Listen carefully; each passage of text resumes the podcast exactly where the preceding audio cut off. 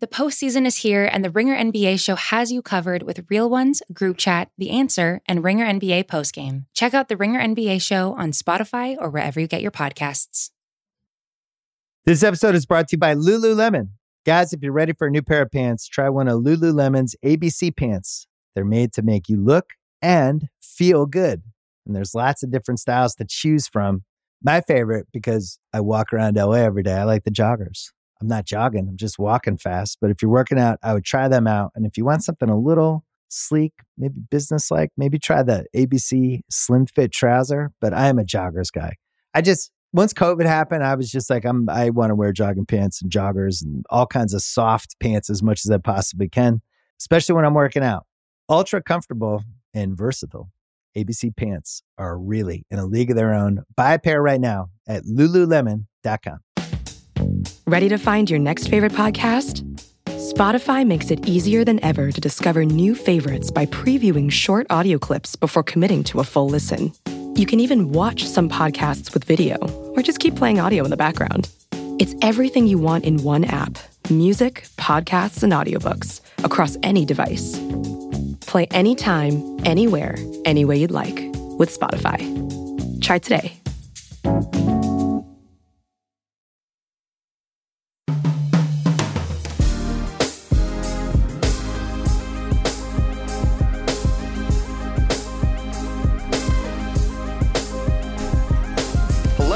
And welcome to the Ringer MLB show for Friday, July 2nd. I am Ringer staff writer Ben Lindbergh, and I am joined, as always, by fellow Ringer staff writer Zach Kram. Hello, Zach. Hello. Michael Baumann is not with us today because he gleefully and mercilessly mocked Shohei Ohtani's latest pitching performance in Ringer Slack. And so he and I can no longer coexist peacefully on this podcast. So much like Julianna Margulies and Archie Panjabi at the end of The Good Wife, we cannot be in the same place at the same time. And we will be sharing custody of Zach from now on. So, Zach, I hope you're okay with that arrangement. Also, Mike is on vacation today, but that is a complete coincidence. So, regardless of the reasons for Mike's absence, there will probably be fewer college baseball references and strange segues than usual this week. But we hope to have a fun and somewhat silly show for you to mark the midway point of the regular season. However, we want to start with something serious. On Tuesday, TMZ reported that Dodgers starter Trevor Bauer, the defending NL Cy Young Award winner and the highest paid player in baseball, as well as someone who has a history of harassing people, particularly women, on Twitter, is under an investigation for assault stemming from two sexual encounters that took place in April and May of this year between Bauer and a woman he met on Instagram. The woman was granted a temporary domestic violence restraining order this week, and the Pasadena Police Department is investigating the incidents. Bauer's agent put out a statement that said the encounters, which the woman's attorney say caused her severe physical and emotional pain, were fully consensual. But on Wednesday, The Athletic published details from the restraining order that's graphic, violent, and disturbing. And according to that account, the encounter started out as consensual, but went well beyond that into dangerous and traumatic territory. Now, when we first recorded this segment on Friday morning, Bauer was still with the Dodgers and scheduled to start on Sunday. And we talked about why it was imperative that Major League Baseball or the Dodgers take action to ensure that Bauer wouldn't be on the mound amid the fallout from this case. Fortunately, MLB eventually and a bit belatedly came to the same conclusion, and on Friday afternoon announced that Bauer had been placed on seven day administrative leave and replaced on the roster by Brusdar Graterol. The league statement reads MLB's investigation into the allegations made against Trevor Bauer is ongoing. While no determination in the case has been made, we have made the decision to place Mr. Bauer on seven day administrative leave effective immediately. MLB continues to collect information in our ongoing investigation. Concurrent with the Pasadena Police Department's active criminal investigation, we will comment further at the appropriate time. And as I said in our first take of this intro, normally we dread news breaking after we finish recording a podcast, but in this case, that's what we wanted to happen. We hoped that we would have to re record this to note that Bauer had been placed on leave because of the damage that it could have done and the pain it could have caused if he had been allowed to take his turn in the rotation. Yeah, so Bauer has been placed on a seven day administrative leave. And I want to say up top that the effect on the Dodgers rotation and Bauer's status and whether his start is going to be skipped is not the most important factor to talk about with this story. It is the woman and the effect on her. But this is a baseball podcast. And in examining MLB's response, this was necessary. This was not a complicated decision. Major League Baseball cannot say, on the one hand, that it cares about certain groups of fans and certain issues, and on the other, let Bauer pitch less than a week after the reporting of this restraining order. And there could potentially be more awkwardness around this timing. Right now, it is only a seven day administrative leave, which means Bauer could theoretically be in line to start again before the All Star break. And it is unclear how long it will take for the Pasadena Police Department's investigation to continue. I would be fairly surprised if MLB acts for a longer term suspension without that criminal investigation wrapping up first. There's going to be a hearing relating to the restraining order against Bauer, but not until July 23rd, which is still three weeks away. So I, I, don't think this is going to be the last time we talk about this. I don't think this is going to be the last time MLB has to consider what to do with Bauer's status. But it's worth noting that even though the seven day administrative leave, which was negotiated by the players, is a step MLB can take, uh, can also be ex- extended with union approval. That has happened with players before, like Domingo German. So there are still avenues going forward such that Bauer won't be pitching uh, with this story uh, still in its early developing stages. Right. And as of yet, no charges have been filed. We don't know yet when or whether they will be for sure. But as you said, there is a hearing scheduled for July 23rd. And we should say that this administrative leave is a mechanism put in place for situations just like this one, unresolved, hanging over everything. This is part of the collectively bargained joint domestic violence policy. And there's plenty of precedent for this measure, including in the case of Dodgers pitcher Julio Urias, who was placed on administrative leave prior prior to his suspension in 2019. So there was some speculation that MLB was possibly waiting until Sunday to place Bauer on leave so that his absence would extend through the All Star break. And it's possible that that's what the league had in mind until the growing outcry about the lack of action. But there was seemingly no need to wait because the administrative leave, as you said, can be extended with the approval and cooperation of the Players Association beyond that seven day window. And just to be clear, because this comes up in every case of this nature, due process and the principle of presumed innocence until proven guilty are pillars of the justice system. And if Bauer is charged, he will be entitled to those legal protections. But the burden of proof isn't the same when it comes to placing a player on leave or suspending a player. And if MLB concludes that those measures are warranted, it can act and has acted prior to or in the absence of any charges or conviction. And that's in the best interest of baseball. It's in the best interest of the Dodgers, and it's certainly in the best interest of any survivors who could be affected by this, any fans, anyone really who has read the details surrounding this case and been appalled by them, which it would be difficult not to be. So, obviously, this will be a developing story, which we will continue to cover. But for now, we would direct you to some of the writing and reporting surrounding the case at The Athletic and elsewhere with the usual content warnings that apply to detailed coverage of cases involving physical and sexual assault, which can be difficult to read. It's worth noting that as we were recording just now, it has been reported that Trevor Bauer will not appeal the decision to place him on administrative leave. So uh, it seems like that will be what happens now, and then we'll find out what happens in a week. So, I made fun of Baumann for his segues earlier. I cannot do any better than he would in this case. There's no easy way to segue from a subject like this to really anything else. But we're going to attempt to talk about baseball for the rest of this episode in an on field way and also as an attendee because I went to a baseball game this week, Zach, and it was my first one in years since 2019.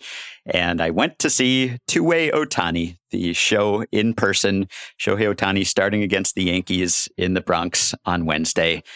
It did not go well and it did not last long. Yeah. So, Ben, uh, in the days leading up to this game, Ohtani had hit three homers in two games. And I asked you Wednesday morning, is there any part of you that is superstitious enough that you think Ohtani is on such a roll. I can't risk it. If I attend tonight's game, what if everything flips? And even as I was asking this question, I thought, okay, well, that's an absurd question to ask you of all people. You cannot be superstitious, not how you approach baseball. But now, afterward, after Shohei Ohtani led off and flew out, and then in the bottom of the first inning faced nine hitters, seven reaching on four walks, two hits, and a hit by pitch. Ugh. And then all seven of them scoring raising Shohei Ohtani's ERA from 2.58 on the year to 3.60. I have to ask, do you think that you are at fault?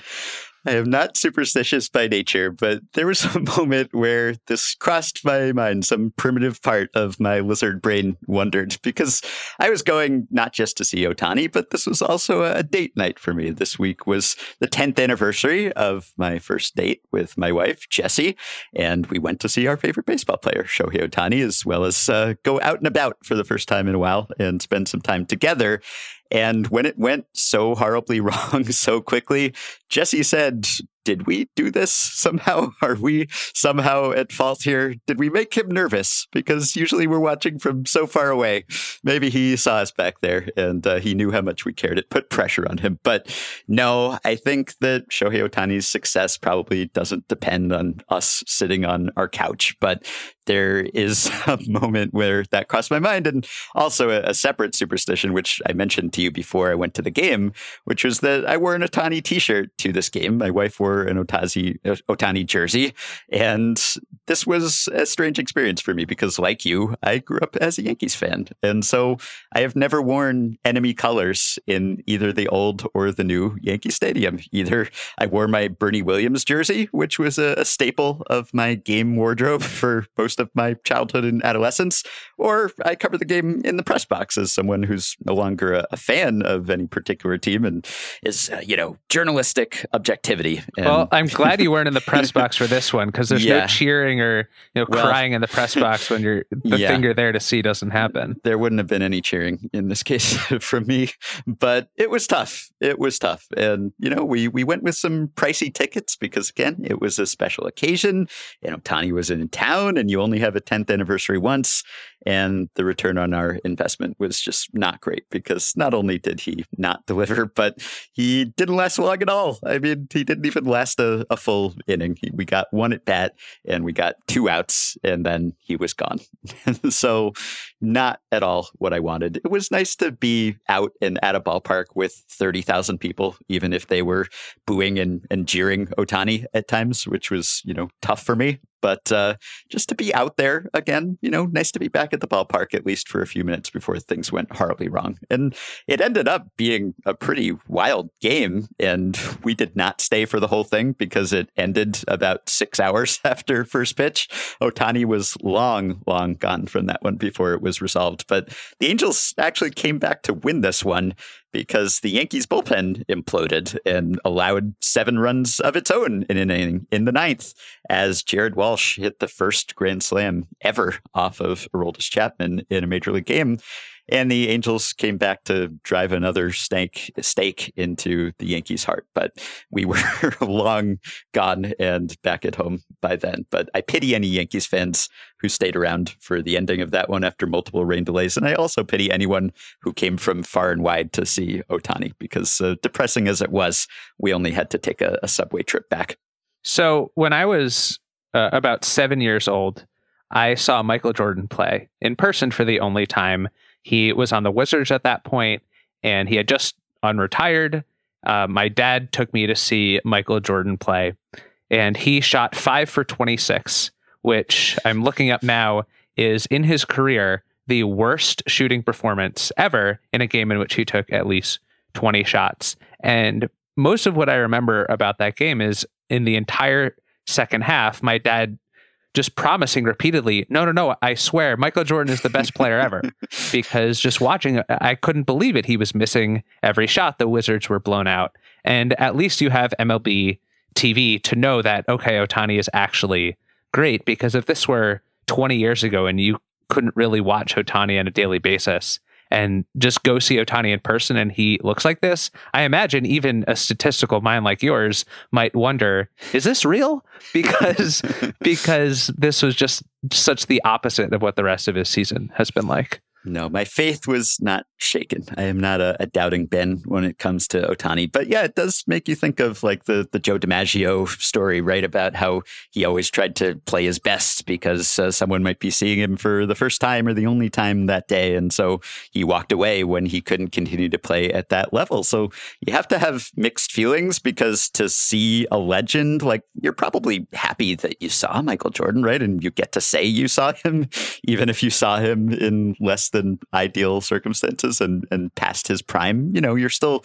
seeing history. And I saw Shohei Ohtani in the midst of really one of the most amazing months in Major League history and maybe one of the most amazing seasons. It just so happens that I may have seen him and hopefully saw him on the worst day of that month and season. But you know, if you care about someone the way I care about Ohtani, you have to stick next to them at, at, the worst times as well as the best and most exciting times. So I look forward to seeing him again sometime. This was not the first time that I had seen him. I, I saw him on a previous trip to New York, but he only hit at that time and he was also pitched around. So I, I still haven't seen him do anything particularly impressive in person. And I hope I will get that chance there's actually going to be a makeup game because the Thursday matchup, which would have ended the series between the Angels and the Yankees, was postponed due to rain and will now be made up in August. And, and it was supposed to be an off day.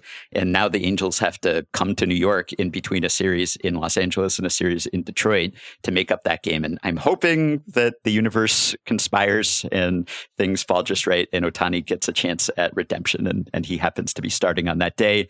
And if so, I will will be back at the stadium hoping for better results. Well, you know, Ben, if you wanted to watch really high quality two way play, you could always go to a college baseball game, which I insert because Baumann isn't here to do it himself. The obligatory college baseball reference, but college baseball season is over, right? I just have to clarify now because yes. uh, I haven't been watching. But yeah, I, I saw College World Series is, is over, so I've missed that opportunity too.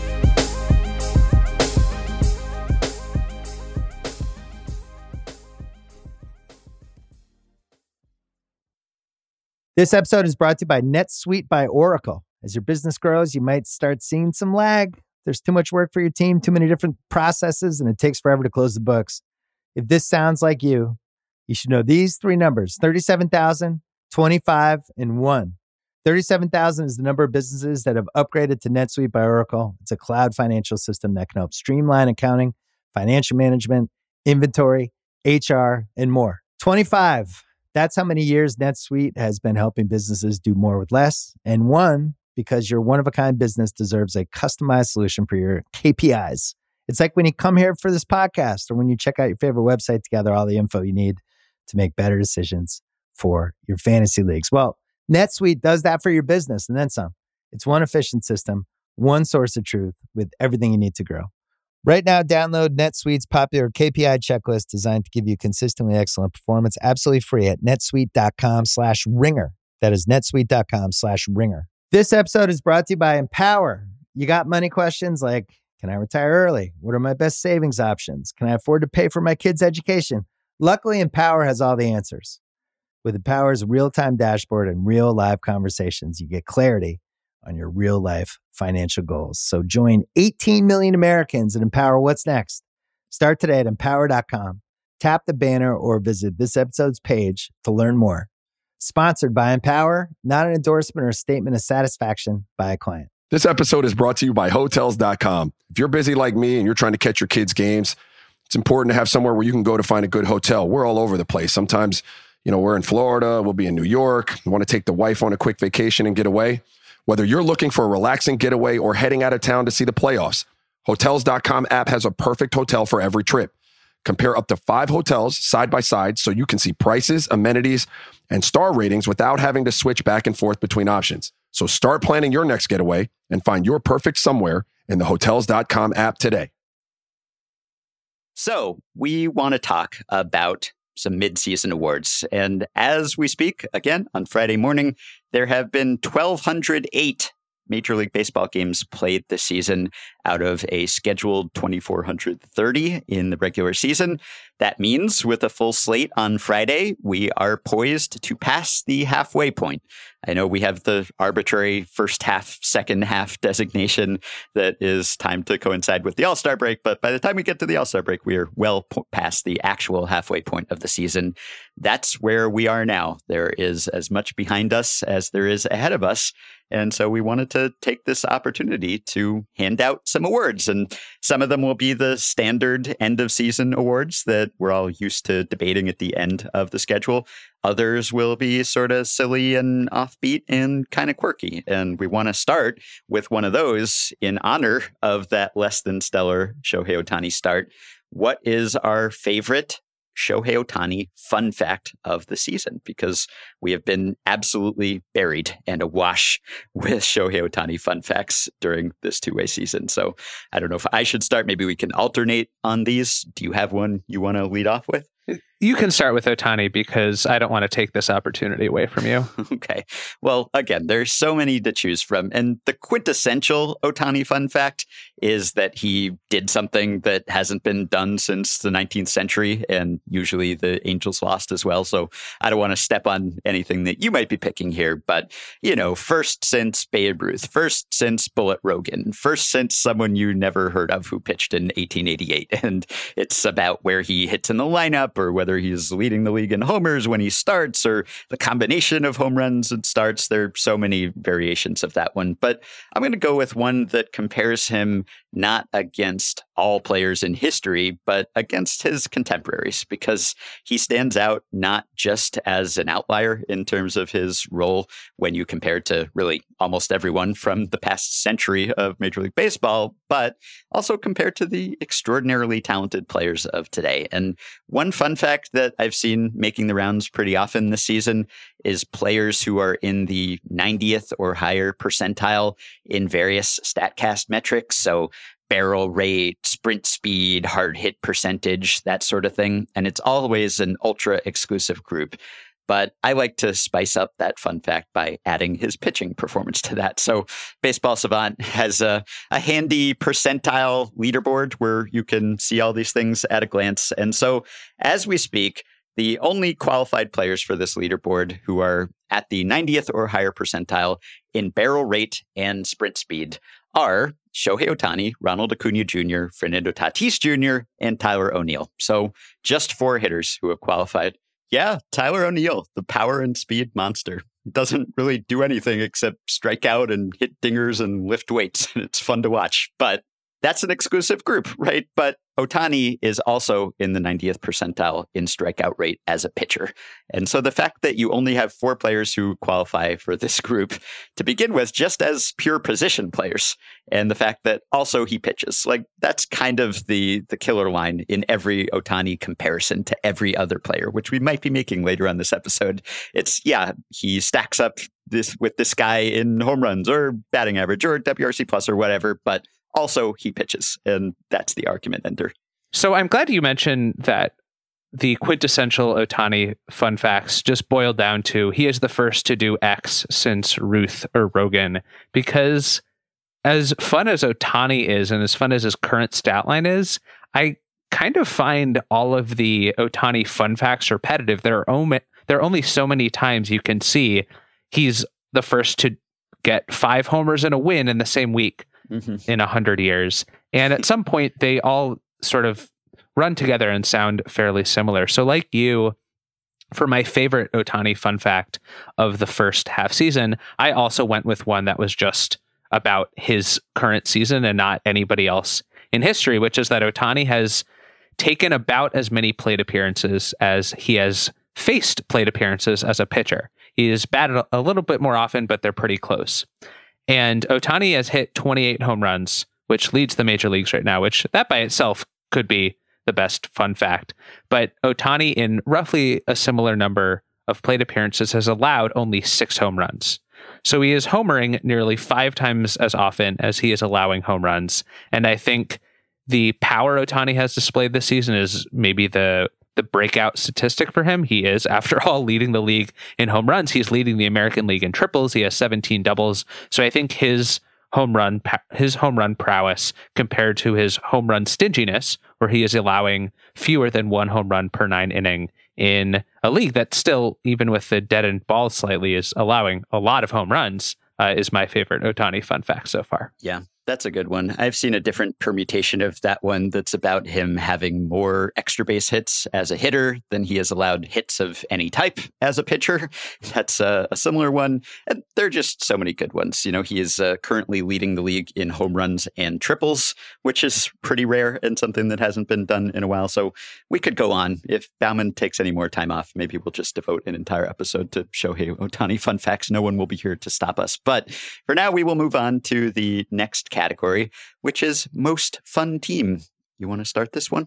Yeah, my most fun team is the team I expected to be the most fun going into the season. And while they haven't quite played as well, I as I expected, they've been basically just as fun, and that's the San Diego Padres, who start with Fernando Tatis Jr., who is a, pretty good starting point for the most fun team.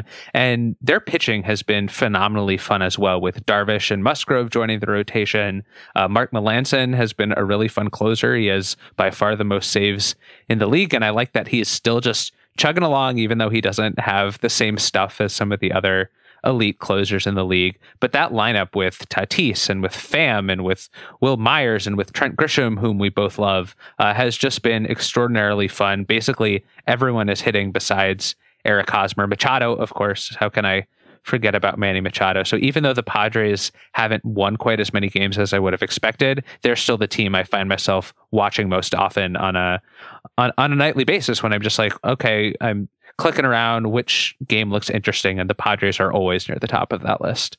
Shocker. I am shocked that you took the Padres as the most fun team. You can have your lowly third place Padres. I will take the team that is ahead of them, the first place San Francisco Giants, who are surprising in a way that the Padres are not. As you said, we expected the Padres to be fun, and they have been fun. We did not expect the Giants to be fun, or at least this fun. And so the fact that they have been gets them a bonus in my mind. We keep waiting for them to stop winning, to stop leading this division. They've kind of crashed the party. It was supposed to be a great two team race between the Dodgers and the Padres. Instead, thus far, it's turned out to be a great three team race between the Giants, the Dodgers, and the Padres.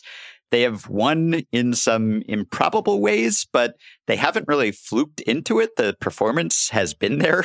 You know, a lot of the players have exceeded expectations, but when it comes to the team's underlying performance, it's not as if this is some complete mirage. They have played really well and they seem to have figured out ways to get the most out of their players. And as much fun as it is to see a youngish team like the Padres with a bunch of guys who have fairly recently broken out or arrived on the scene, it's also fun to see an extremely old team. I mean, the Giants should be over the hill. The Giants should be decrepit.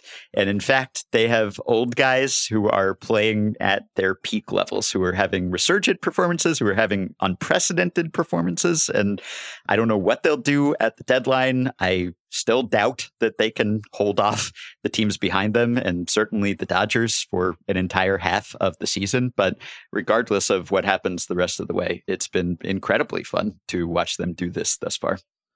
Yeah, we've talked about them probably more than any other team in recent weeks, but it makes sense given their position in the standings. The Chaos Giants, more chaotic than ever. So they're the big surprise team. We also want to hand out some awards for surprise players. So we can start with surprise hitters. And I'm going to go with the Orioles' Cedric Mullins II. To some extent, it is a surprise that there's a good hitter on the Orioles. That's maybe a little more mean than I should be. There's a handful of pretty good players on the Orioles, but it is more special, I think, that the Orioles have a, a breakout player like Mullins because they need it they haven't given their fans a whole lot to enjoy and root for in recent seasons. And I think you would have been really prescient to expect that Mullins would be that guy coming into this year because he had been prior to this season a replacement level or sub replacement level player in, you know, fairly smallish sample, but spread across three seasons. He is 26 years old. He turns 27 in October. And, you know, he was never a top prospect. He's a former 13th round pick. And so if you had Cedric Mullins on your breakout bingo card, then I tip my hat to you because he is currently leading the American League in hits. He is batting 322, 391, 550 with 14 home runs and 15 stolen bases and pretty good defense too. So he's been extremely impressive, and I did not see that coming. I see your 13th round pick and raise you to the 39th round of the 2015 MLB draft. The 39th round may never exist again, given the changes to the draft we've seen. Jared Walsh of the Angels, who I knew coming up just as kind of a two way experiment. He pitched and he hit, and he wasn't Ohtani on either side of the ball, but he was kind of the next wave of guys who were just decent at both. And he no longer pitches, but that's because he has developed into a 144 WRC plus hitter. Yes, he was very good last year, but that was only in 100 plate appearances in a, a weird season. So I didn't really expect anything like this over a longer period of time, but he has 20 home runs. He has been the Angels' second best hitter with Mike Trout hurt. And he was a good enough hitter that he convinced the Angels to let go of Albert Pujols. So Walsh, who had been kind of playing above his head in an outfield corner, could slide over to first base. So Jared Walsh is my surprise hitter, which adds yet another incredible individual angel, even as the team cannot poke its head above water. Yes, as a two-way player devotee, Walsh will always be a disappointment to me because I had high hopes for him as a two-way player, but he has exceeded all other expectations. And as someone who has watched almost every Angels game this year for Shohei Ohtani purposes, I have appreciated Walsh's work because especially with Trout out, not a lot of high points on that roster. It is interesting. Like when Trout comes back, you could imagine a really good Angels lineup in the second half of the season between Ohtani, David Fletcher, who is a favorite of ours, Trout, who will hopefully be back soon after the All Star break, Walsh, who's been fantastic, Upton, who was having a resurgent season before he got hurt, Jo Adell could be up at some point this year. And I haven't mentioned Anthony Rendon, who entered the season as one of the very best players in baseball, although he's been a bit banged up and hasn't played that well thus far. So, yes, they're really the ultimate stars and scrubs team and, you know, hovering around 500 as always, despite those standout individual performances. But it has been nice that Walsh has given me something to watch while I've been fixated on Ohtani. So, surprise pitcher, who you got? So we talked about Mullins and Walsh, who came out of nowhere. My surprise pitcher is someone who had been at the top of his profession before, and then I thought was totally cooked. And that is Craig Kimbrel, now in his third season with the Cubs. His first season, he had a 6.53 ERA. That was after signing midseason. Uh, his second season in 2020, he had a 5.28 ERA. And of course, those were both small samples. Uh, this season, he has a 0.59 ERA. He has the, basically peak Kimbrel strikeout and walk numbers. He's actually among his career low in walk rate. He's always been a little wild. Uh, Craig Kimbrel has allowed all of one home run this year. He has 20 saves for the Cubs, and he has basically been what the Cubs wanted from Kimbrel, what the Red Sox wanted from Kimbrel when they traded for him years ago. And even by the end of his Red Sox tenure, as the Red Sox were winning the World Series, he was pretty terrible that postseason. So it was two and a half years of bad Kimbrel. And now he's all of a sudden back at age 33, kind of out of nowhere. I, I did not expect Kimbrel to ever be a good closer again. And now he's not just good, he's fantastic. Yeah, it's pretty impressive. I was watching him the other night as he was finishing off the combined no hitter. Not that he knew that at the time, but I did. and that's why I was watching. And he looked like the Craig Kimbrel of old. So, yeah, we've seen some some resurgent NL closers who've really turned back the clock. Kenley Jansen has looked like his old self this season, too. So that's been fun. For my surprise pitcher, I will take a Baumann favorite in honor of Mike, who is not here today. But if he were, I'm sure he would take Carlos Rodon, who has been absolutely incredible for the White Sox and has to be a, a serious Cy Young contender at this point. He had the no hitter, of course, but he really has looked almost unhittable every time out. He has a 2.37 ERA through 14 starts. He is leading the league in FIP. He is leading the league in strikeout rate, at least among qualified pitchers. He's just been incredible. And I did not see this coming at this point in his career. Of course, this sort of success was anticipated for him to an extent when he was taken third overall in the 2014 draft. And he was a, a top prospect, you know, top 15, top 20 prospect in those days. But it's been a while since those days. And he had settled in really as, you know, a mid rotation guy for years. And then worse than that, over the last couple years, of course, he missed most of those seasons and had all sorts of injuries. And now he has come back better than ever, more than fulfilling any expectations that were set for him. And that's been huge for the White Sox, who have lost a lot of important players to injury, but others have stepped up to keep them in first place this season. So that's been great. Congrats to Carlos.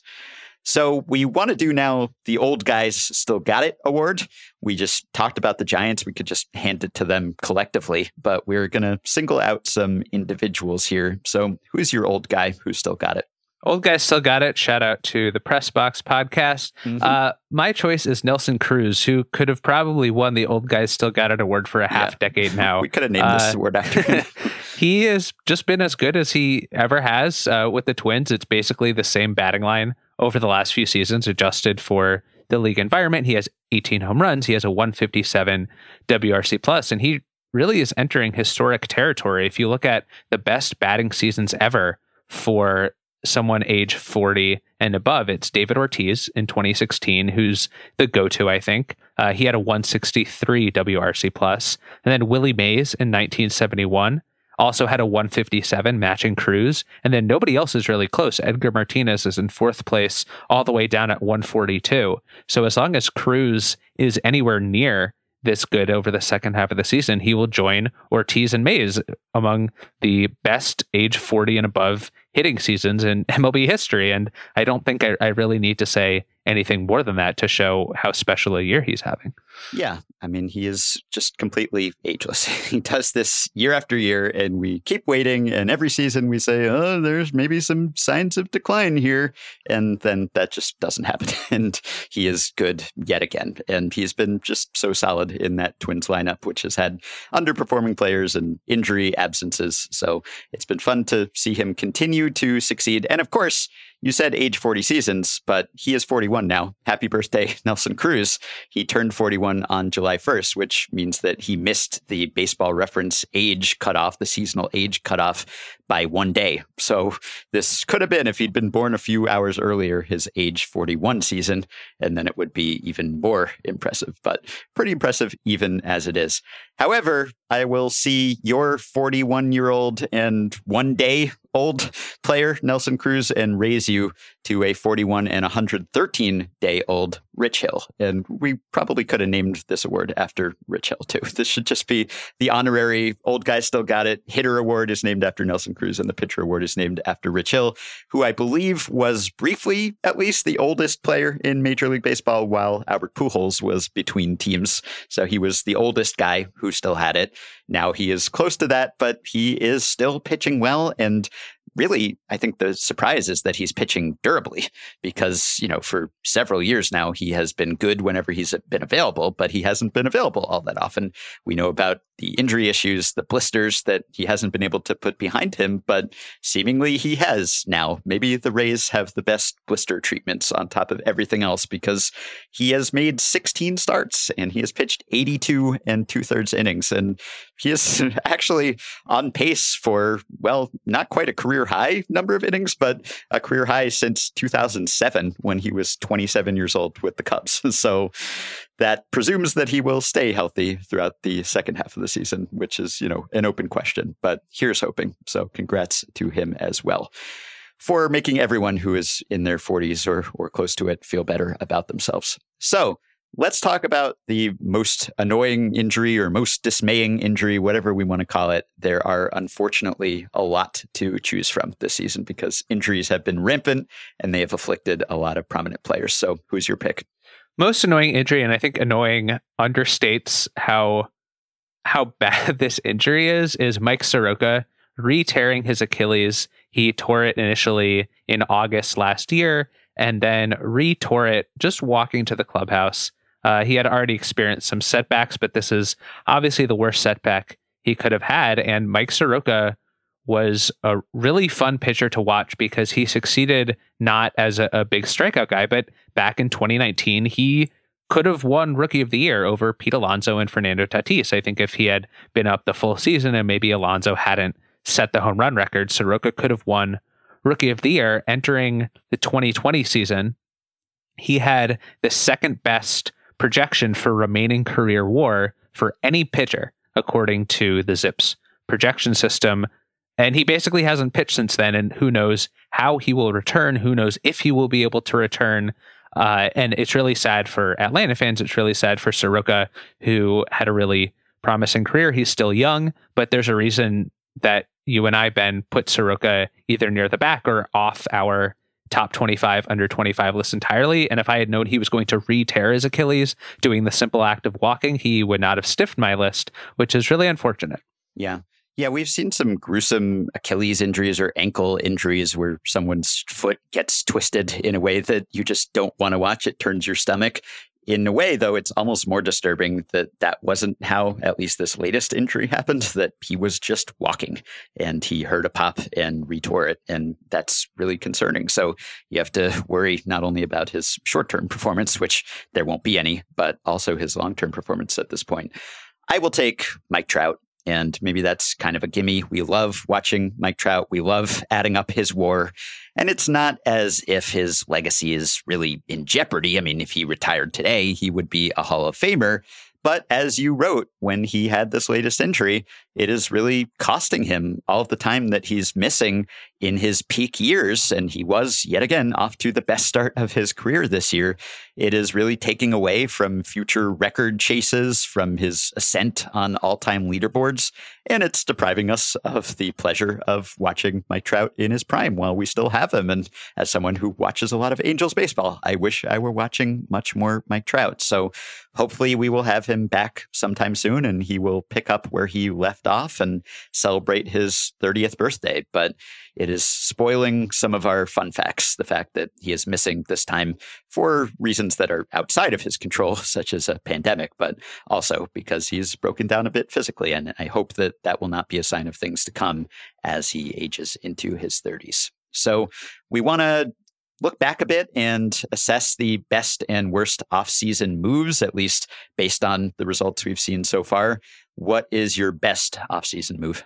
My best offseason move, uh, I considered the Yu Darvish trade for the Padres. I considered uh, AL batting leader Michael Brantley re-signing with the Astros. But because Mike is not here, I have to honor him by picking Lance Lynn's trade to the Chicago White Sox. He has a 2.06 ERA for the team that I think uh, is probably the best in the American League, at least pending injury returns. Um, and he could be their game one starter in the playoffs. So Lance Lynn to the White Sox. He'll be a free agent after this year and uh, probably in for a pretty big payday given his performance over the last few seasons. And Baumann should just take every week off. We'll talk about Lance Lynn and Carlos Rodon without him. you just even need to be here. I will take the Blue Jays signing Marcus Semien to a one year, $18 million deal. As the saying goes, there's no such thing as a bad one year deal, but this has been a fantastic one year deal. And Semien has been a, an absolute powerhouse for them. He's kind of tough to project. He's had some up and down performance, but it seemed like a bargain to get him on a one year deal. And it's been an even bargain, bigger bargain than anyone anticipated. I will give my honorable mentions to the Brewers picking up Kolten Wong after the Cardinals let him go. He's been great both defensively and offensively. The Rays signing Mike Zunino for one year and two million, and he's been great for them. The Padres trading for Joe Musgrove, which kind of almost was an afterthought after the Blake Snell and Yu Darvish trades, but he's been incredible. The Giants signing Anthony DeSclafani, and I guess you could put Gausman in that camp too and the Mets signing Taijuan Walker and the Nationals signing Kyle Schwarber and having him transform into Babe Ruth over the past few weeks. Leadoff hitter Babe Ruth. Yeah, right. Hitting leadoff now and turning into a power hitter. I don't know if that was what they intended, but it's worked out okay. What is your worst offseason move? So my worst offseason move I chose because it worked out miserably for both sides, which is the Chris Davis Elvis Andrus swap. Chris Davis went to Texas and was released after hitting uh, for a 63 OPS plus. Elvis Andrus, however, has been worse, uh, even though he is still uh, starting for the Athletics at shortstop. We talked about this a couple weeks ago about how that's an obvious place for Oakland to upgrade. He has the worst WRC plus among any qualified American League hitter this year. He's hitting 227, 267, 294, and you know you're not having a great season when both your on base and slugging percentages start with a two. So uh, bad trade because neither side is happy with its return. Yeah, yeah. And, you know, that was a case where I don't know if either side expected that much out of those players. It was kind of like, I don't know, you take him. we don't want him anymore. And it really has worked out that way. So I was tempted to take the Yu Darvish trade from the Cubs perspective, given that there didn't seem to be any pressing reason for them to make that move aside from financial relief. And given that this was the year when they had this great core that was all together and ready to make this last run, and at least until the last week when the Brewers have made some separation between them and the Cubs. The Cubs were really neck and neck, and they needed a top of the rotation starter. And guess what? They had one until they decided to deal him. But I don't know that I can take that over the Trevor Bauer signing, which, you know, is not because he may be suspended. He may not pitch again for the Dodgers this season. Certainly is not because the sticky stuff crackdown occurred and sapped his spin rates. That seems so inconsequential now. It's really because there were a series of warning signs. You know, we there was no incident like this publicly on Bauer's record, but there were many people who greeted that signing with dismay after his repeated incidents of Twitter harassment and said, Are you sure you want to be in business with this guy? And the Dodgers said, Yeah, we do. And, you know, Andrew Friedman said they had a conversation with him. They felt good about it.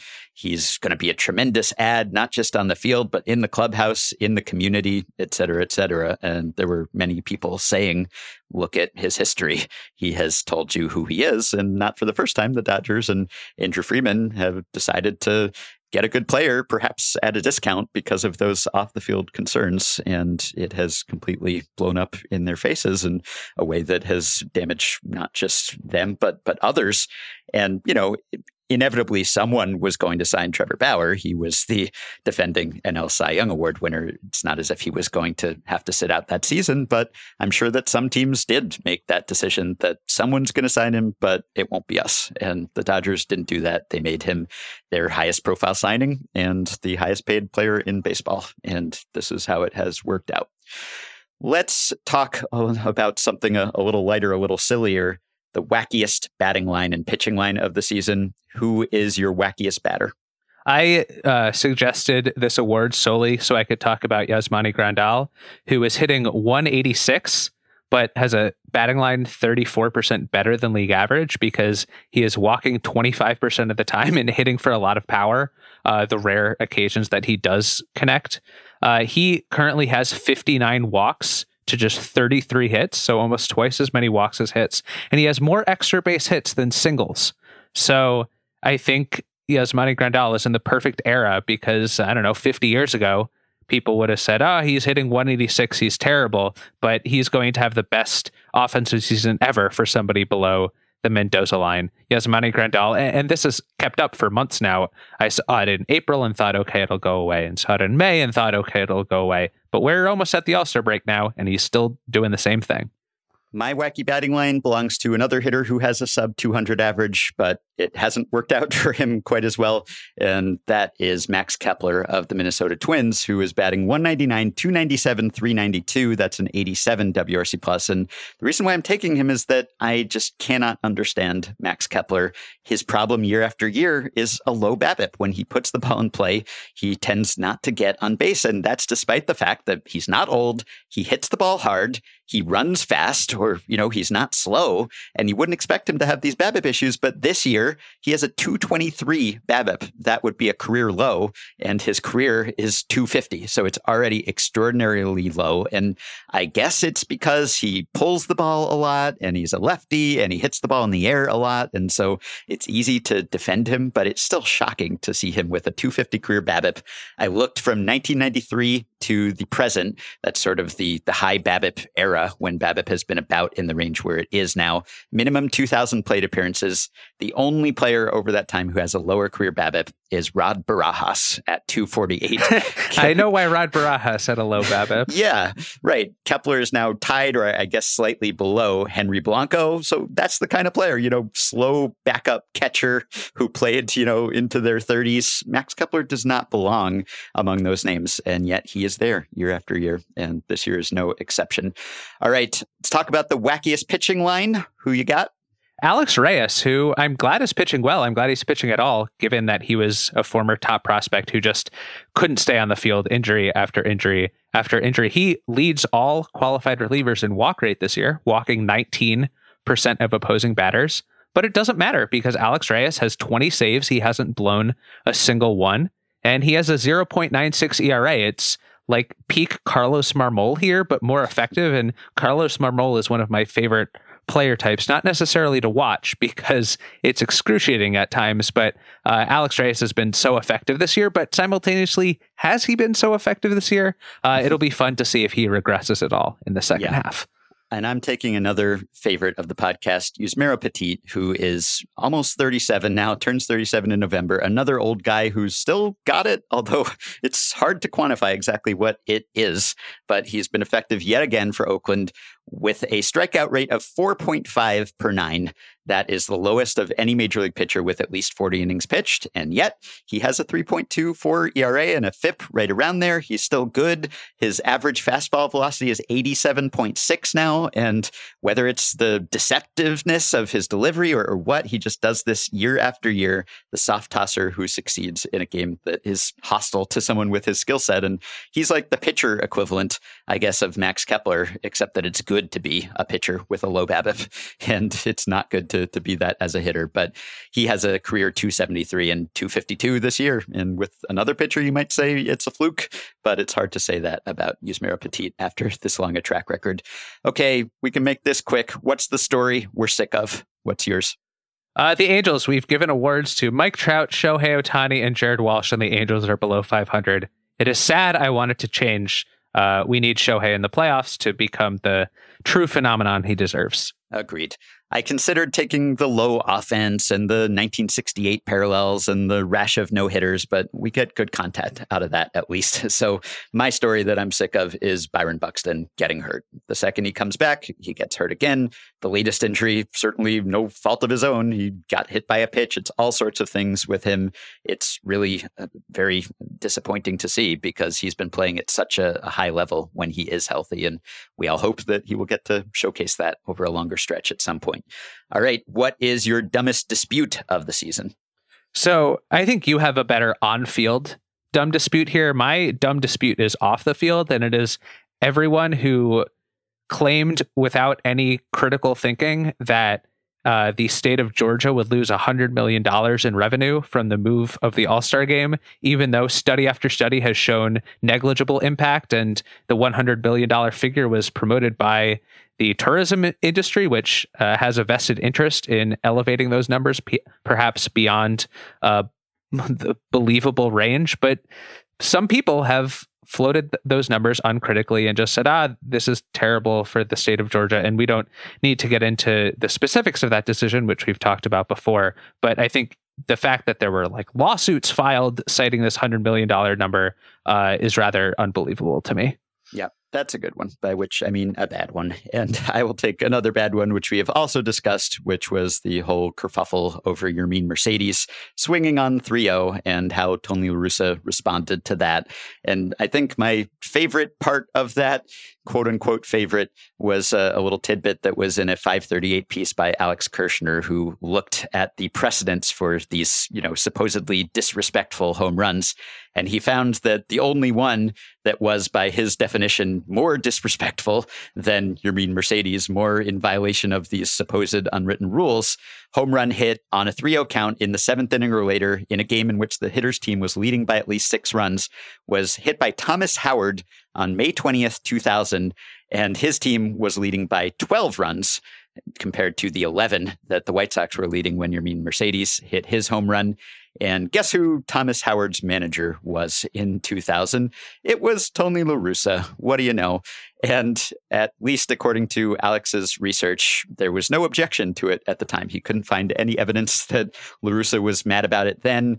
And based on his research, this seems like actually a fairly recent thing that everyone is mad about swinging on 3 0 in blowout. So we are writing new unwritten rules here that we don't need at all. And I hope that this one will go away and that Tony Russa is the last vestige of this one because he dates from another era. All right. Do you have a worst? Uh, do you have a biggest storyline fizzle? Something we were anticipated that has not panned out.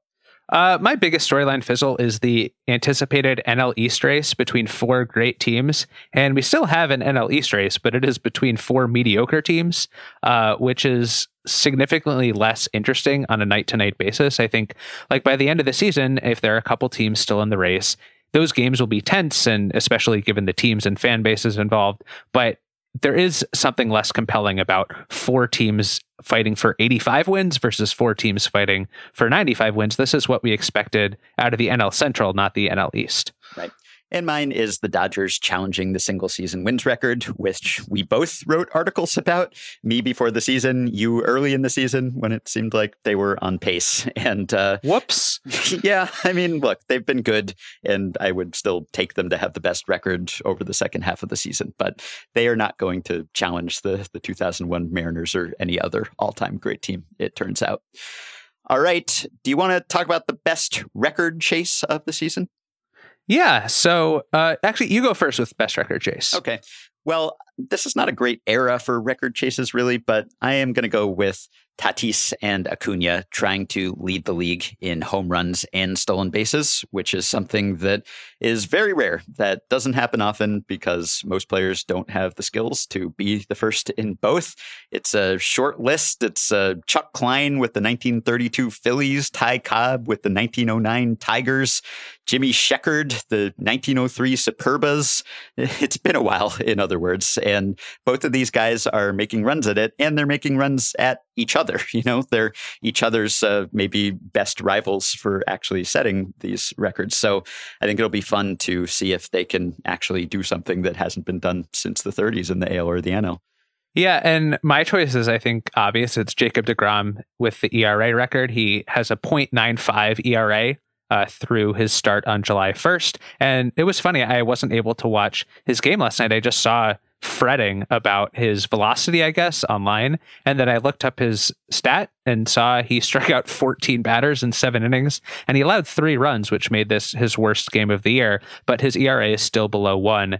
He basically has no more margin for error to catch Bob Gibson or my favorite Dutch Leonard, but uh, he still has a chance, and we're halfway through the season now. So uh, until he loses steam, I will still be tracking every start with Bob Gibson in mind.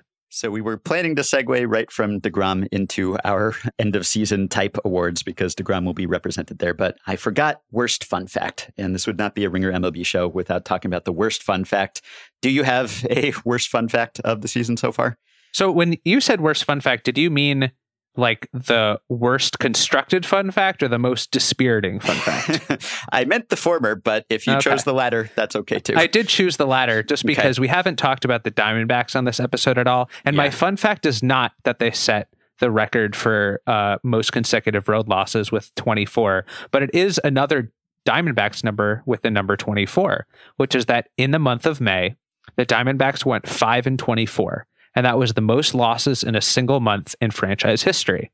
Okay, 5 and 24. Then in June, the Diamondbacks went 3 and 24. So they set the record for most losses in a month in franchise history and then matched it in fewer games a month later.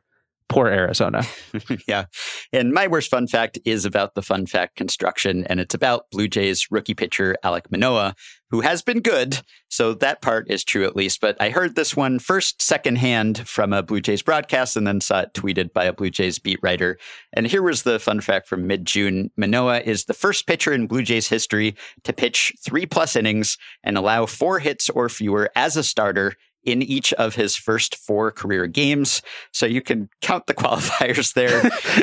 there are several, but not only that, the three plus innings benchmark is so low that, you know, you, you can have some pretty lousy starts as a starter if you only last three innings or just barely more than three innings. And Manoah, look, he's been good and he has sustained the stretch. He has now made six career starts and he has allowed four hits or fewer in all of them. But two of those starts, he went three and a third innings and he allowed four or five earned runs.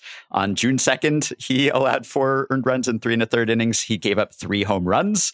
And on June 19th, he allowed five runs in three and a third innings. He gave up four home runs. so, yes, he gave up four only hits four fewer, hits. Yeah. but they were all home runs and he got knocked out in the fourth inning. So, this is a, a fun fact that, as my friend Sam Miller says, all fun facts lie.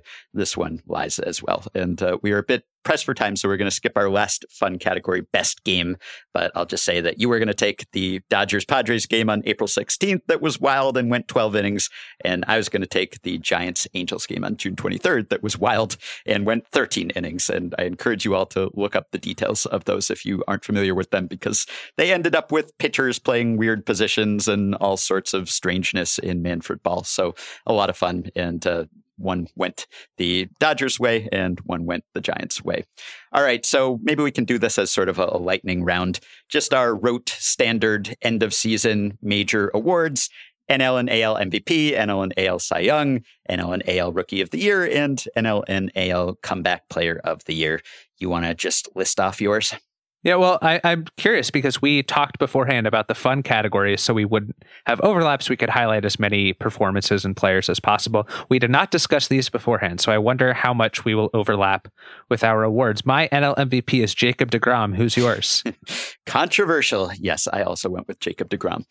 Wow, and you are generally an anti-pitcher for MVP person. I guess yeah, that actually shows how special little, Degrom is. This is out of character for me. You know, I was inclined to go with I don't know Tatis or Acuna or someone, but Degrom is in his own stratosphere at this point. So even I, who thinks that these awards should be separate, that MVP should be for position players and pitcher and Cy Young should be for pitchers, that is not currently the case.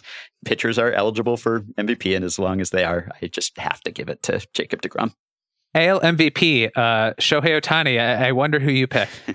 Same. I'm trying to be objective about this. if I were to end up with an AL MVP vote this year, which is unlikely but possible, I, I might have to recuse myself. But I don't know. I think I can be objective about this. And you certainly can construct a case for Vladimir Guerrero Jr., and there's half a season left. So we will see what happens. But as of now, I think you have to give it to Ohtani as long as you're not someone who votes based on team performance, which we are not not what he has done and the difficulty of what he has done and the attention it's generated for baseball that catapults him to the top for me. Yeah, Vlad is having a magical season. I would be happy to to vote for him, but we see magical offensive seasons often. We do not see what Ohtani is doing more than once every hundred years. AL, uh, sorry, NL Cy Young. Who do you have?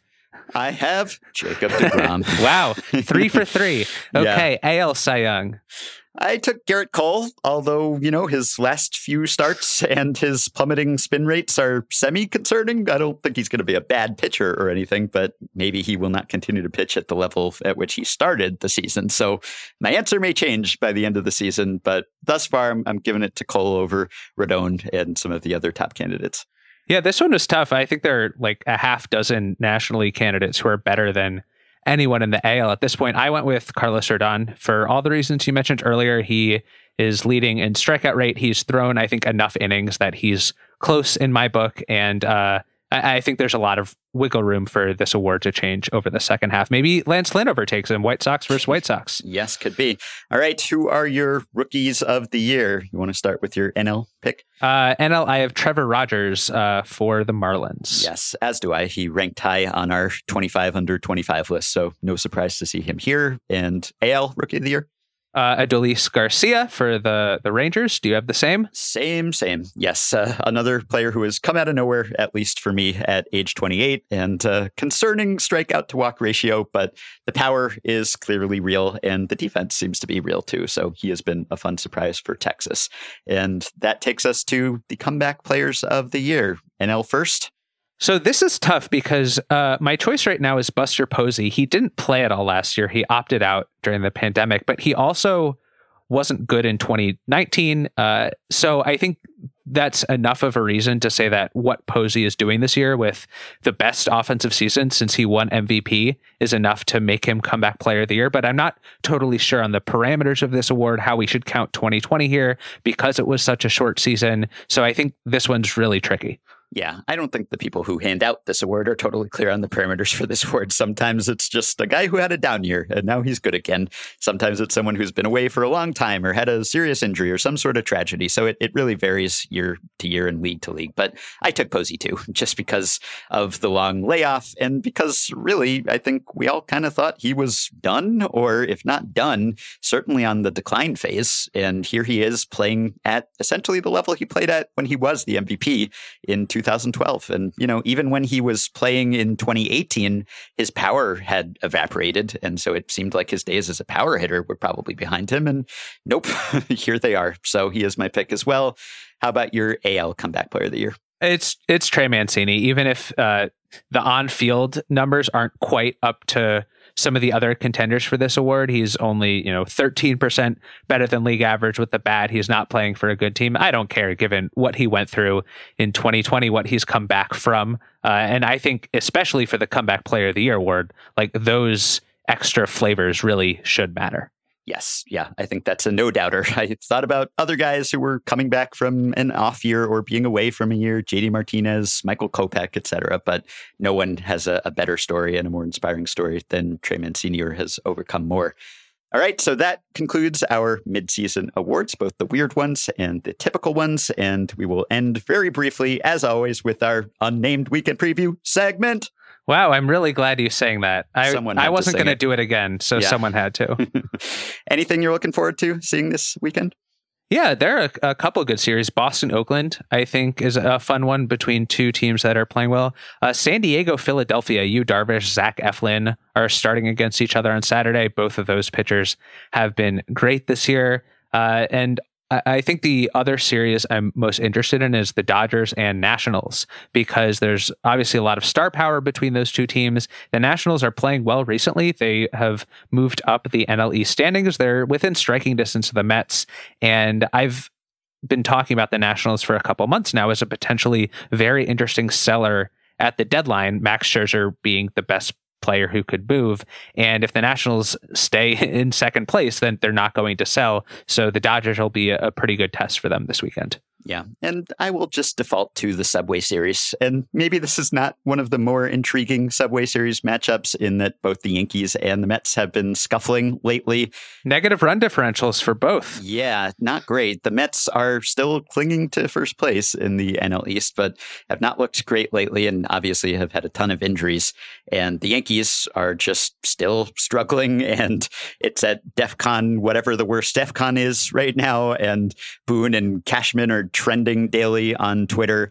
I think one reason why I'm intrigued by this is that it, it seems like we're at the breaking point where if the Yankees were to get swept or something in this series, I, I think there would be mobs with pitchforks at the Yankees office or camping out outside Hal Steinbrenner's window, just demanding that some change be made. And, you know, he's issued votes of confidence and Cashman has issued votes of confidence. And this is not an organization that just does things on a whim or, or acts in a mercurial way, the way that George Steinbrenner used to. So I don't know if there's any sweeping change happening here, but I think, you know, things are kind of at a, a fever pitch when it comes to poor, beleaguered Yankees fans now. So if things go badly here after the recent embarrassments at the hands of the Red Sox and the Rays before that, if the Mets make them look bad, then it's going to be dark days indeed in Yankees Nation. And, you know, Brian Cashman has acknowledged that there is a possibility that the Yankees could be sellers, that they weren't at that point as of a few days ago but they're not far from that point given that they're in fourth place and there are three good teams ahead of them. So they're sort of on that bubble as well.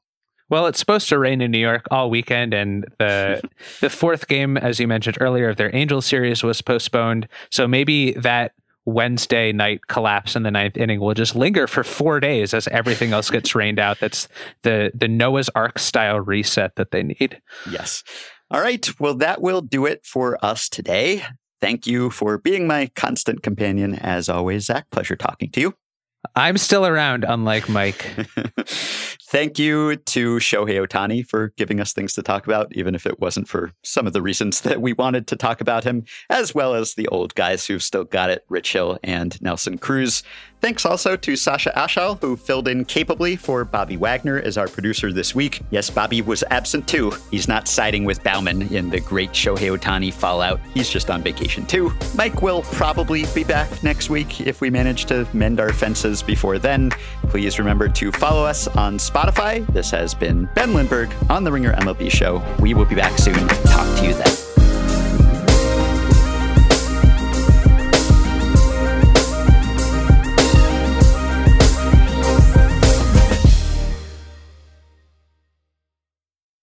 This episode is brought to you by Lincoln and the all new 2024 Nautilus Hybrid, featuring a customizable 48 inch panoramic display, available Revel audio system, and available perfect position front seats with active motion massage. Oh my God. The world isn't wide enough.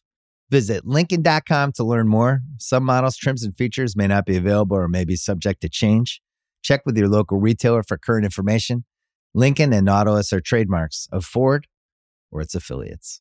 This episode is brought to you by Empower. You got money questions like Can I retire early? What are my best savings options? Can I afford to pay for my kids' education? Luckily, Empower has all the answers. With Empower's real time dashboard and real live conversations, you get clarity on your real life financial goals. So join 18 million Americans and empower what's next. Start today at empower.com. Tap the banner or visit this episode's page to learn more. Sponsored by Empower, not an endorsement or statement of satisfaction by a client.